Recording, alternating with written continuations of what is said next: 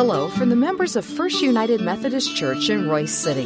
Thank you for listening to this podcast. We hope you find it meaningful and relevant.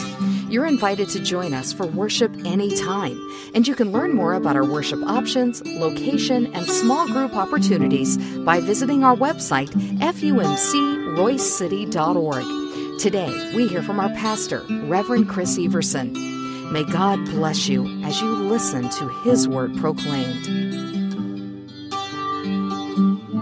God, we thank you that you are the rock of ages.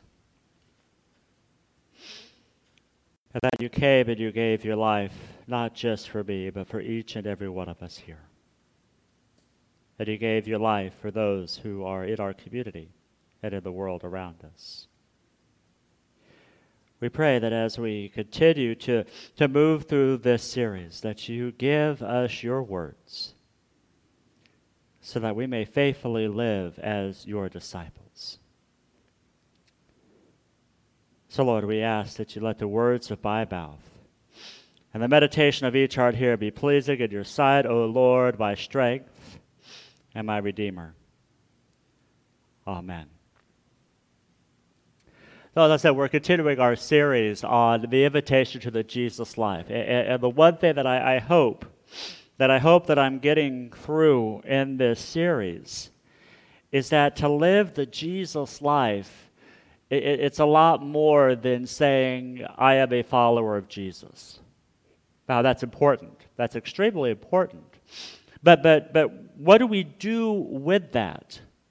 What, what, what do we do with that, that declaration?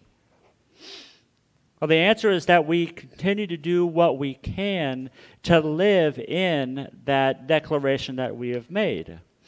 It's like a saying that I've shared over and over again that I know that most of you have heard before from words from a mentor of mine from college, James Bryan Smith, who, who would say that we are ones in whom Christ dwells and delights, and we live in God's unshakable kingdom. And the kingdom is not in trouble, and neither are we. God, God's kingdom is, is never in trouble. And because we are His children, because we are brothers and sisters in Christ, when we accept and when we live into His kingdom, then we are not either. But our task and our goal is to live as one in whom Christ dwells and delights. So that, that's what this series is all about is how do we take these steps to live our lives just as Jesus has taught us to live? To be attentive listeners, to have compassion that, that flows in and out of us so that we can live lives that are committed or, or, or tough, but also looking around and, and seeing those around us being tender and, and understanding what they may be going through. And today we are going to continue by looking at what does it mean to cheerfully go the extra mile. But before we dive into that, let us take a look at today's scripture from Luke chapter 6, verses 27 through 38. If you have your Bibles, I invite you to follow along there, or we'll have the words on the screen for you to follow. Hear the words of Jesus as he says, But to you who are listening, I say, love your enemies. Do good to those who hate you. Bless those who curse you. Pray for those who mistreat you. If someone slaps you on one cheek, turn to them the other also. If someone takes your coat, do not withhold your shirt from them. Give to everyone who asks you, and if anyone takes what belongs to you, do not demand it back. Do to others as you would have them do to you. If you love those who love you, what credit is that to you? Even sinners love those who love them. And if you do good to those who are good to you, what credit is that to you? Even sinners do that. And if you lend to those who you expect repayment, what credit is that to you? Even sinners lend to sinners, expecting to be repaid in full. But love your enemies, do good to them, and lend to them without expecting to get anything back. Then your reward will be great. And you will be children of the Most High, because He is kind to the ungrateful and wicked. Be merciful, just as your Father is merciful. Do not judge, and you will not be judged. Do not condemn, and you will not be condemned. Forgive, and you will be forgiven. Give, and it will be given to you. A good measure, pressed down, shaken together, and running over, will be poured into your lap. For with the measure you use, it will be measured to you. The word of God for the people of God. Thanks be to God. Now, there are two particular passages in that scripture that that kind of make me chuckle, but, but they also kind of sting really hard when I hear those passages. The first one is that, that very, very first line where Jesus tells those that, that he's talking to or those that he's around, But to you who are listening, I say. See, Jesus knew that not everybody was listening to him. Jesus knew that that, that there were people in that audience or people in that crowd that were there just to try to trip him up, to try to get something on him so they could go to the proper authorities and, and get him in trouble. And I bet you those that were listening and those that were trying to trip Jesus up really hated it when he followed up those words with, Love your enemies. And for those people, the enemy was him because he was challenging them. He, he was prodding them. He, he was pushing them, not, not to be a, a thorn in their side, but to help them see the way to live their lives, graciously giving them, if you will, that invitation to live the Jesus life. So, after all of that, he ends with these beautiful words For with the measure you use, it will be measured to you.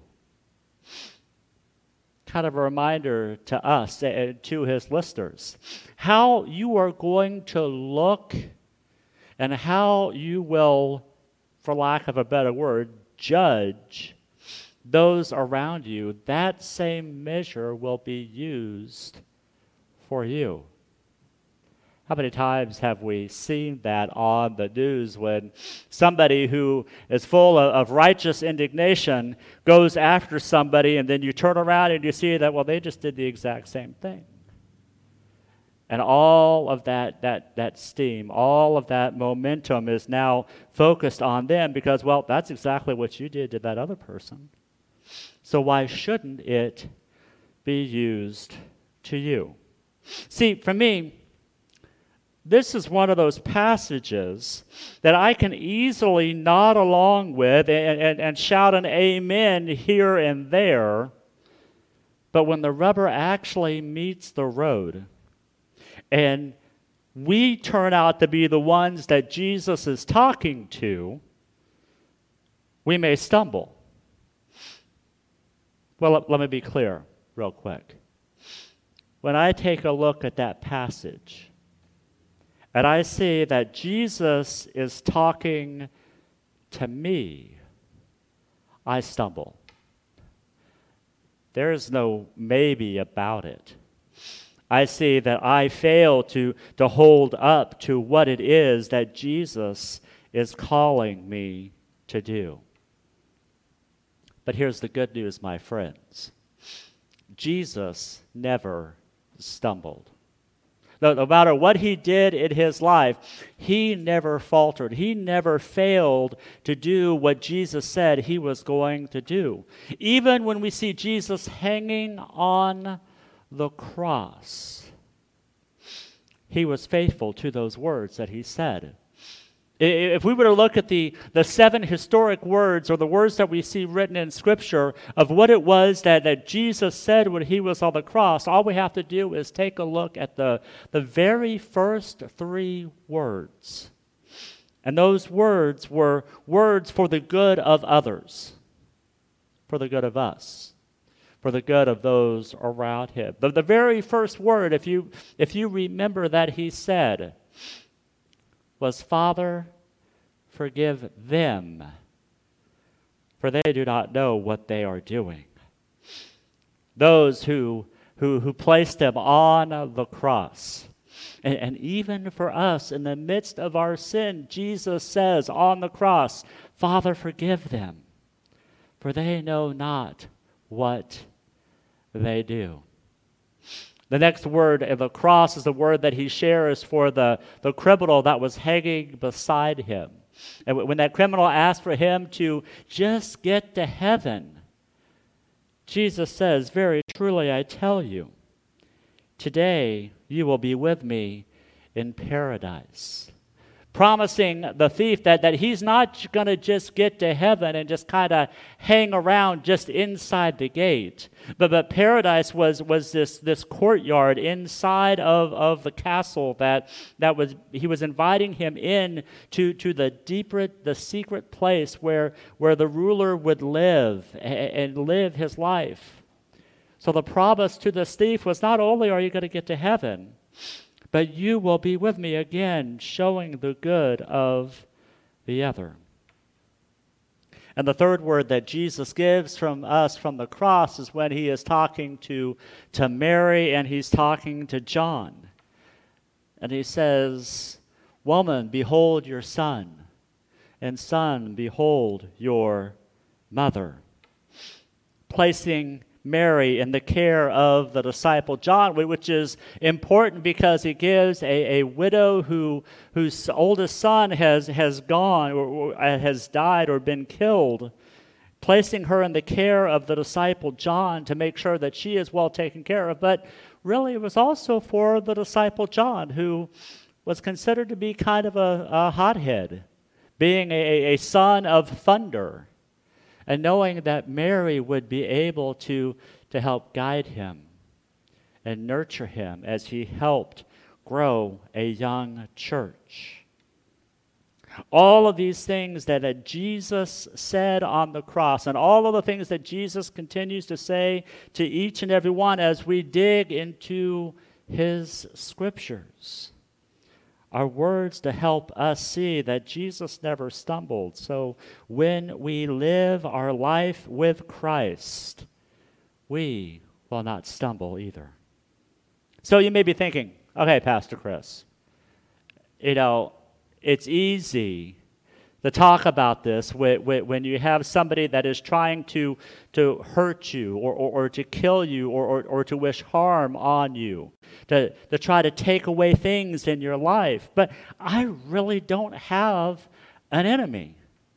There's really no one that I could say that is out to harm me as we heard and saw Jesus being harmed. But you know, we all have people that we find difficult. We all have people that, that, that bug us during the day. And you know what? Each and every one of us could try to like them a little more.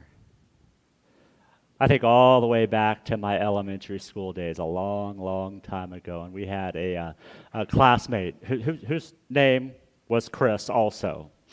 And Chris and I, we did not get along. We, we would look at each other, or we would try to find ways just to antagonize each other and, and to, to, to make each other miserable. So much to the, to the point that, that we would find ways to, to break out somewhere so we can get into a fist fight. And, and, one day our teacher finally got sick of it and sent us to the principal's office, who, who called Chris's parents, called my parents, and said, You know what? We're done dealing with this. You all deal with it. So my mom, dad, and I, we drove over to Chris's family's house and we sat down there in the living room. And, and Chris's dad said something that I will never, ever forget. He, he made a, a, a challenge to us. And he said, You know, you guys want to kind of solve problems like this? If you could look in the newspaper and, look at how, at that time, Congress would dealt with each other, and if you could see that if there was a fist fight that happened on the floor of Congress, and you can bring that to me, I'll give you a $100. Now, I'm sure Chris was the same way as I was. I didn't hear anything else, but you show me the Congress had a fist fight, and I'll give you $100. So I went home and I grabbed all of the newspapers we had, and I started to go through all of them just to see if there was a fist fight on the floor of Congress. And after I looked for a while, I looked up at my mom and dad, and they just looked at me just so frustrated and said, You just don't get it. That's not how you, you handle a, a, a problem. You may not like somebody, or, you may have a, a rub with somebody, but you just don't solve it by, by forcing your way on them. You stop, you listen. And, if they take advantage of you in, in a way during the situation, you turn the other cheek and you allow the way of Jesus to guide you and to lead you. But I think there, there's something that we tend to forget about all of this is that we try to do that on our own. We, tr- we try to make the actions and, and the ways that we handle our neighbors by ways that we do it. So when it comes time to turn the other cheek, we don't. We smack them right back. Or when something gets taken from us that belongs to us, we don't give them something else. We, we do what we can to, to force back what belongs to us. We don't take the time to love those who, who hate us or wishes us harm. The only way that we can do that is by keeping our hearts right and focused on Jesus. Jan Johnson she uh, wrote in, in her book diligently keeping one's heart right as each difficult situation comes up enables us to live an eternal life with God now, every minute. See, it, it's taking the opportunity to diligently keep our own hearts right when those difficult situations come that helps us, as we heard at the very beginning of the sermon, to realize that we are ones in whom Christ dwells and delights. It allows us to live in God's unshakable kingdom. That way, when those little annoying things that happen around us, those things that, that may harm us or those things that may hurt us, we can then shake those off and allow God to guide us, to lead us. But see, we have to make sure that Christ is with us. Christ is sharing with us and, and, leading us and helping us to see that no matter what we go through, He will always be by our side. If it's difficult to remember, there are a couple of verses that you could take with you to help you to remember that. The first one is uh, John 15, verse 5, when, when Jesus is talking about the, the grafted branch into the vine. He says, I am the vine, you are the branches. If you remain in me and I in you, you will bear much fruit. Apart from me, you can do nothing. See, it's when we remain in Christ that we can then see how we can be cheerfully going the extra mile to someone that we may not actually care for. How we may cheerfully go the extra mile to, to love and to support someone. And then we have these words from the Apostle Paul that as he was sitting in prison in Philippi, he wrote, I can do all things because of Christ who strengthens me. Now, let me be clear here, real quick. If you are in an abusive situation, these passages and, cheerfully going the extra mile doesn't mean you stay in that abusive situation. There are other ways to, to love your neighbor and to bless somebody who is cursing you or hurting you than just staying put. There are ways that you could help yourself, or if you have family with you, the family that lives with you, so that you are protected. And then you have that freedom to then love that person in a way that releases them and releases you from that hurt and that pain. But besides that, what does this all look like? Well, you may have heard of the saying, pray as you can. And this is a prayer that I know that I have used at times. It, it means that you, you, you, just do what you can. You only pray what you can say. And it may be a simple prayer like, Hey, God, it's me. Amen. That prayer is, is absolutely valid, and I strongly recommend that prayer if you are needing to, to lift something up to God and you just can't think of what to say. Because God knows your needs. God knows what it is that, that will build you up, that will, that will comfort you, that will strengthen you for the days ahead. Maybe if you can get by a little bit more, you can offer up a petition. Maybe it's for your dog. Maybe it's for a neighbor. But just doing what you can in prayer allows you the freedom to say, God, I'm here. Please watch over me and love me and, and, and hold me. So that's how we can also do that when we cheerfully go the extra mile. Is that we, we take the opportunity to serve as we can. It could be an under the breath moment, in those moments where you have somebody that's just absolutely annoying you or driving you nuts, and just saying, God, just bless that person. I absolutely can't bless them right now, but I know that you can.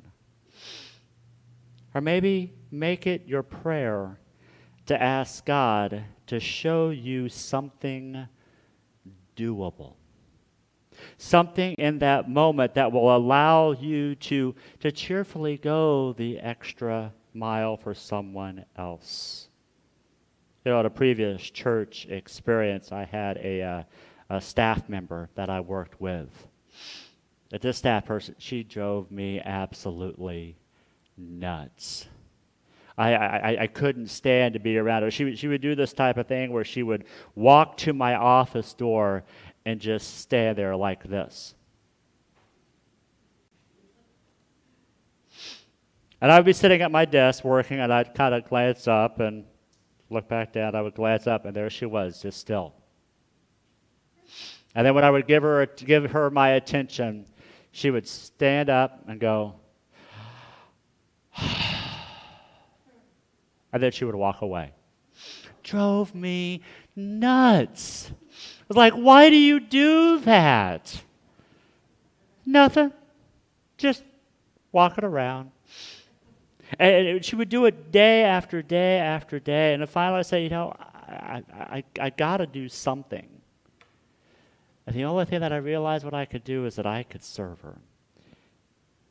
See, she was not necessarily a, a, a neat person either. And I know if you've seen my desk, you can go, he's talking about neat people.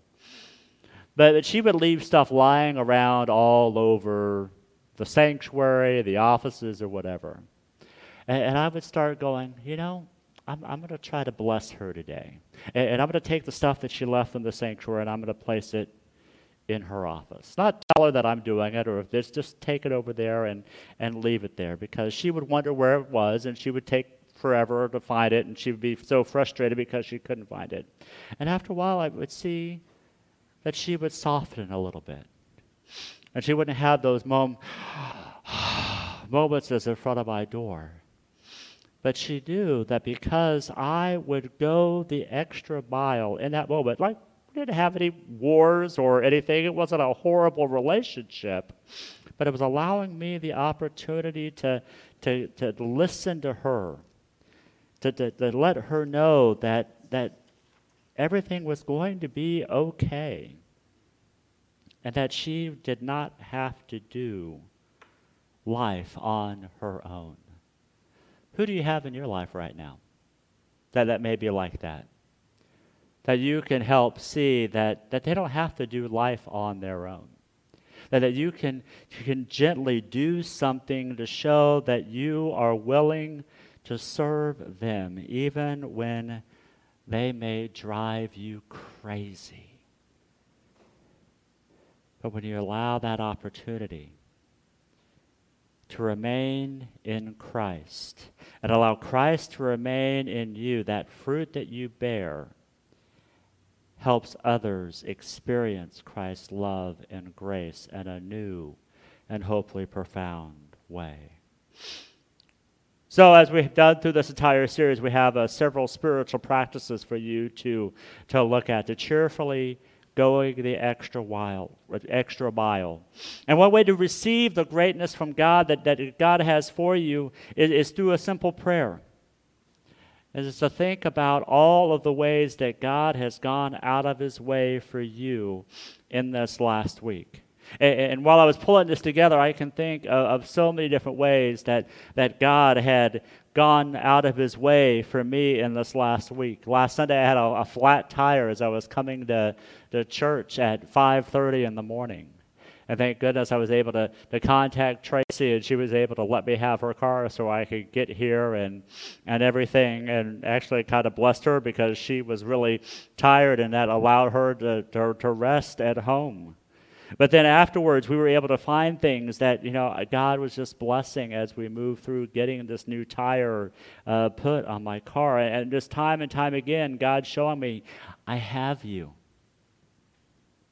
I have you in my hands, that you don't need to worry, that I will give you what you need at this moment. And then I think the most important thing how can you become one who offers greatness of spirit to others? It can be as simple as an act of service to have God show you how you might serve a difficult person in your life.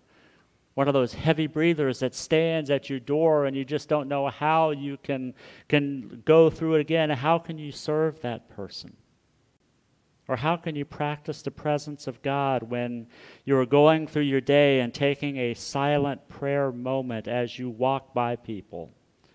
And just pray for God to bless each and every person that you pass during the day. You know, it doesn't take much. And I think sometimes we get confused or, or, we get overwhelmed thinking that serving or cheerfully going the extra mile means that we have to do a, a long litany of events. But it just takes a small action, knowing that Christ is with us, guiding us and leading us, so that we may serve one another, serve our community, and serve our world. Would you please pray with me? Oh God, you know, sometimes we don't want to even begrudgingly go the extra mile because we have our own agendas. We have our own priorities. And while, yes, our priorities are important, and how we handle things and how we do things, and moving through each day of our life is important it's also important that we don't shut others out. Even if we may not fully agree with them, even if they may wish us harm, or even if it means that sometimes we may not, get our way. But Lord, that's when we give thanks. We give thanks that we don't have to do it alone. We give thanks that, that we can release those things in our lives and allow you to guide us and lead us because we can echo those words that Paul wrote in a prison cell so long ago that we can do all things through Christ who strengthens us. So, Lord, we lift this prayer, this moment, this opportunity to you. In the name of the Father, and of the Son, and of the Holy Spirit. Amen.